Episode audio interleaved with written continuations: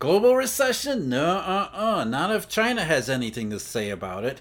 We needed a hero, and so they made the hero out of Xi Jinping, coming to his senses.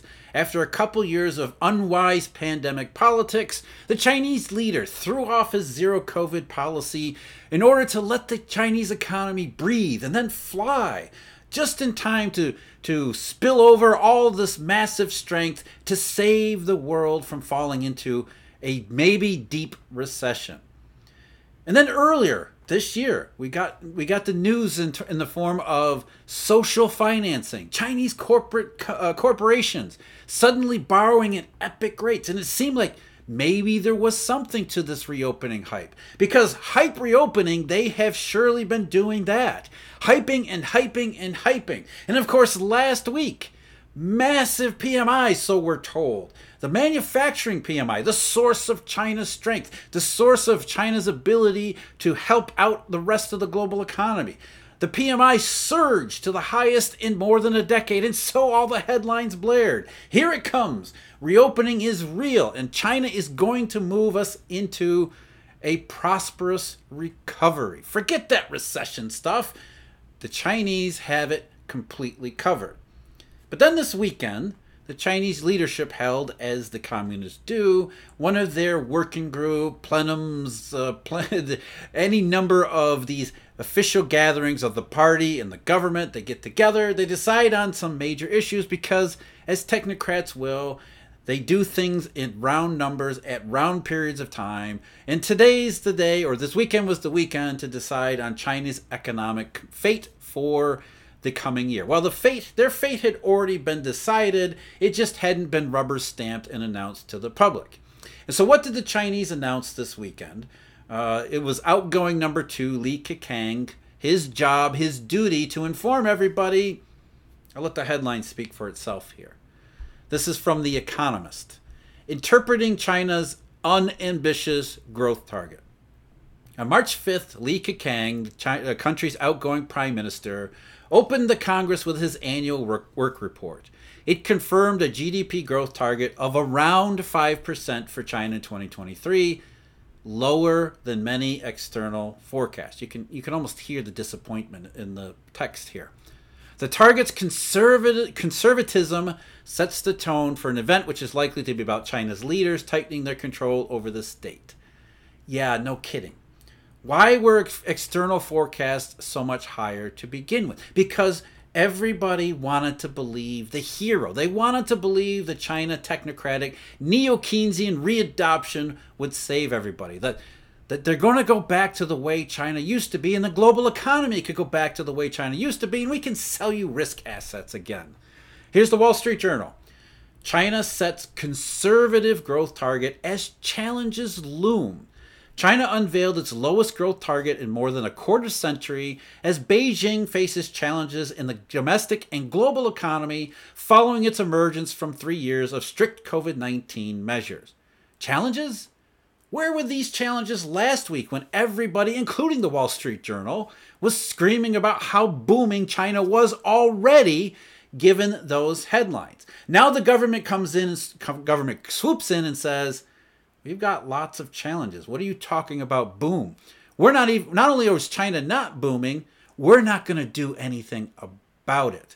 And rather than this being a complete surprise, this merely continues a underlying program, an underlying baseline measure, an underlying baseline policy structure that goes back many, many years. It's just, it's just that people in the West either haven't heard about it because largely because the media will refuses to Either accept this reality or report on it honestly.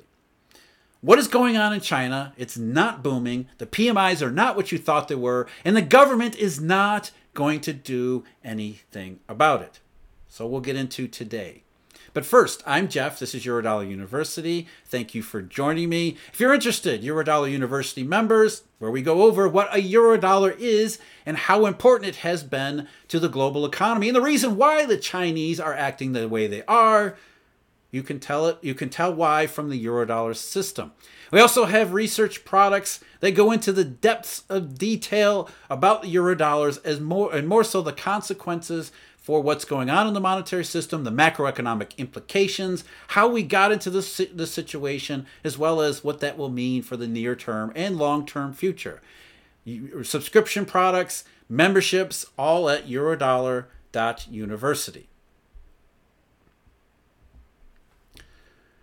Now, the issue with China's GDP growth targets is at one time the growth targets were everything. But that though that time is a long time ago. Ever since the 19th Party Congress, and really before then, but the 19th Party Congress, which is held in October of 2017, as I've gone over in previous videos, so I'll just briefly reiterate, reiterate here.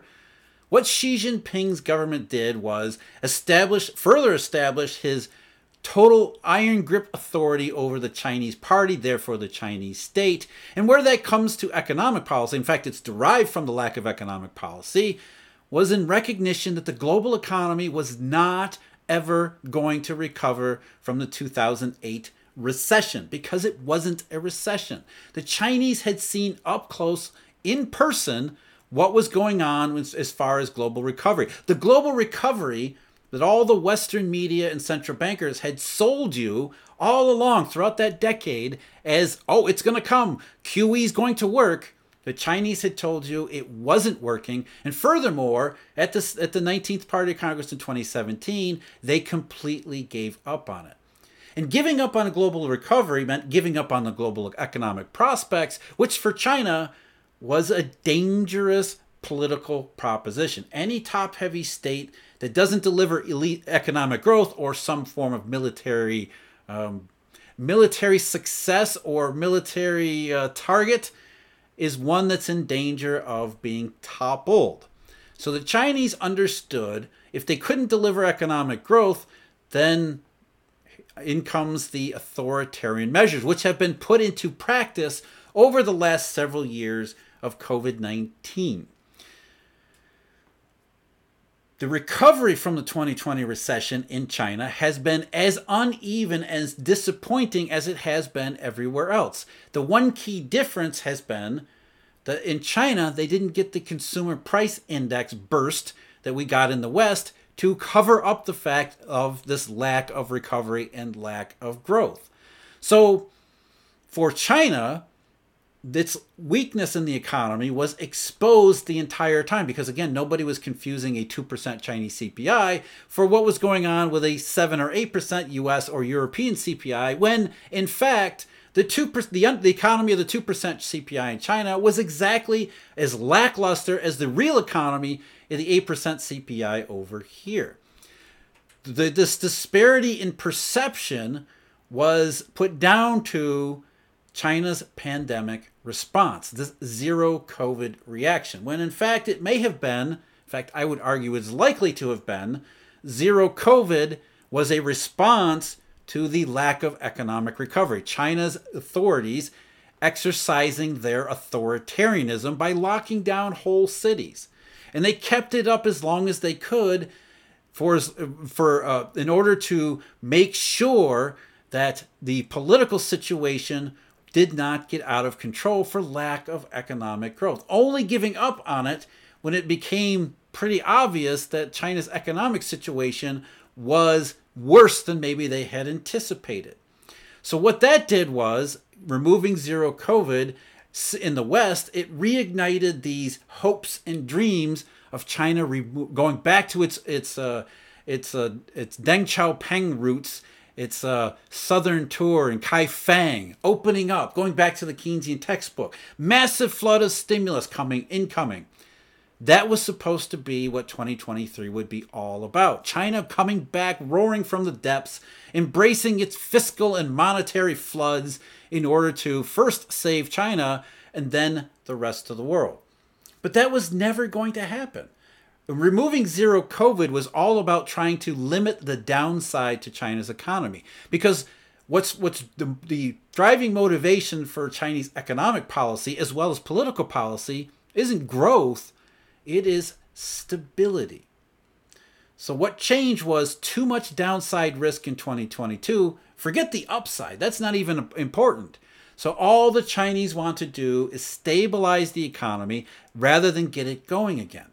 And so, what they promised at the working group here, what the projections were for 2023, reflected what I call this managed decline. And in the parlance of the Chinese uh, Communist Party and their their their governing mandate for 2023, it is stability. Here's Li Keqiang over the weekend. Insufficient demand is still a prominent issue. Stabilizing employment is tough, and some local governments face big fiscal difficulties. So when they announced their target of around 5%, not only was that the lowest in a quarter century, they're not even really committing to 5% because of these quote unquote challenges that the Western media didn't even recognize last week. As always, the Chinese government has been open about what they are attempting to do. And what they're attempting to do is reconcile their political situation with a global economy that no longer operates the way it used to, which presents enormous downside challenges to the Chinese leadership. And time and again, especially in the wake of the 19th Party Congress, so this is five and a half years ago, they have been consistently uh, sticking to this managed decline policy. So while Western observers were disappointed at their unambitious around 5% GDP target this year, when in fact that was nobody should have expected any more out of them. Uh, as I said last week when the PMI was released, um, the spokesperson for the NBS, Zhao Qinghe, what he said is exactly the same thing that Li Keqiang just said this weekend. Uh, we also see that the percentage of manufacturing and service sector companies that reflected a lack of orders in the survey has decreased compared with last month, but still exceeds 50%, indicating that the problem of insufficient market demand is still prominent and the foundation of China's economic recovery still needs to be strengthened. China is not in a in good. It is not booming because of reopening. But the Chinese are not going to flood the system with fiscal and monetary stimulus to do something about that. Maybe that's the real really the part that the Western media keeps getting wrong. Stability managed decline is simply focused on the downside and trying to limit the downside. It's not throwing money, it's not throwing PBOC policy or reckless local government spending into the mix to try to get China up to booming again. That's not in the cards at all. As part of the working group this weekend, uh, one of the, they, they announced several targets. Uh, one of the more I think important ones, at least according to you know in line with what we're talking about here, um, Beijing said its local governments are going to be issuing up to 3.8 trillion yuan in special bonds this year. That's about 550 billion, which is it sounds like a staggering sum. But that's actually less than last year, which was 4.15 trillion yuan, or $600 billion. So again, China is only trying to limit the downside. I mean, they the PBOC, uh, regardless of Western expectations that they were going to come riding to the rescue of China, so that China could come riding to the rescue of everybody else, they barely cut rates last year. Even though the housing market, which is incredibly important to the Chinese economy, especially retail sales, consumer perception, and sentiment, the housing market has we've got shrinking and falling housing prices, and the PBOC cut its five-year loan prime rate benchmark a couple times by about 25 basis points, and it's been on hold since last August, including up to February. February of 2023. The Chinese government is not going to rescue the Chinese economy. So the Chinese economy is not going to rescue the global economy. It's just not going to happen. And you can hear the disappointment, not only in the, in the quotes I gave you from The Economist and the Wall Street Journal. Here's another one. This is from uh, an article written by CNN talking about Citigroup analysts. Um, eyeing fiscal repair and aware of inflation risks, the government work report provides no hint of massive fiscal and monetary stimulus. Again, this should not be any, a surprise to anybody. The Chinese have said over and over and over again the doctrine that was set forth at the 19th Party Congress was, as Xi Jinping said himself, quality economic growth over quantity economic growth. And what quality economic growth means is something very different than quantity economic growth. But this course that China is on, this managed decline, was set in motion a very, very long time ago. And first, it was first set in motion by the 2008 global monetary crisis that the Federal Reserve did not did not stop, the Federal Reserve did not prevent, and the Federal Reserve did nothing to help the recovery from it. QE was a complete waste of time, even though it its real purpose was try to sell you, the public, on its ability to create a recovery that didn't come. And as early as 2012, the Chinese realized that global recovery was never going to come. That played a role in the transition from Hu Jintao to not Li Keqiang, as many expected, because Li was Hu's protege, but to suddenly Xi Jinping, of all people. And I've done a video about that. This is incredibly important stuff because it tells you everything you need to know about China and where it is going, where it is continuing to go today. And early in Xi Jinping's regime in April of 2013, so some of the earliest working groups and plenums of Xi Jinping's era, they told you, we're not betting on a global economic, this QE stuff in the West, it's not happening. Uh, there was something called document number nine, which was issued from the uh, what was it the um, party's general office, which is an important party organ. So document number nine was issued in April of 2013, and it talked all about how the Chinese leadership was viewing, in particular, deviations from Marxist and Maoist uh, Maoist ideology. Deviations that were maybe deemed necessary over the preceding decades that were no longer necessary because the economic growth potential of the world had suddenly changed. Here's a quote from document number 9, April 2013. Neoliberalism advocates unrestrained economic liberalization, complete privatization, and total marketization, and it opposes any kind of interference or regulation by the state. Western countries, led by the United States, carry out their neoliberal agendas under the guise of globalization, visiting catastrophic consequences upon Latin America, the Soviet Union, and Eastern Europe, and also have dragged themselves into the international financial crisis from which they have yet to recover. So the Chinese, way back in April 2013, said, Global growth isn't happening, and everything that the Western countries did to achieve global growth led to more harm than good. Now, that part is obviously debatable, and from the Chinese Communist government's perspective, it's more political than it was economic because previous to that period, China was only too happy to embrace the appearance of liberalization, more so the limited economic capitalism and free markets that built up modern China. But all of that changed really around 2012 and 2013 as it became clear the global economy was never going to recover. And over the years since, especially the last couple years of COVID recessions, unnecessary COVID recession, the Chinese have doubled down on this and said global economic prospects that were bad in 2012 got worse in 2018 and 2019 are thoroughly awful today. Our concern is only about political stability and economic stability so much that it contributes to political stability.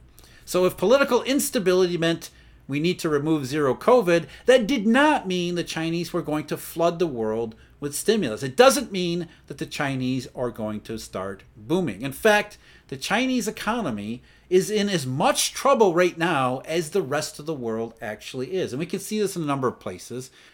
The OECD's leading indicators. One final thought. As of January 2023, the current number is 98.31, which is the same range as the middle of 2019 when last we went through this global recession scare. It's this it, it's less than May of 2008 which had 98.44 or about the same as September 1997, the Asian financial crisis, 98.28. But what's important about these OECD leading indicators is you can see how similar they are in China to any place else around the world. Like look look at Germany or the United States. What you see is that this is a globally synchronized problem. Not globally synchronized growth, globally synchronized lack of growth. China is in as bad a shape as everyone else, and the Chinese government sticking hard to Xi Jinping's hard line is going to try to only manage a further decline. Manage the decline that we're going to continue to get into in 2023. Those PMIs, even though it's less than a week, seem like a distant memory at this point. I'm Jeff. This is Eurodollar University. Thank you very much for joining me. I really appreciate it, as I do our Eurodollar University research subscribers and all our Eurodollar University members. Until next time, take care.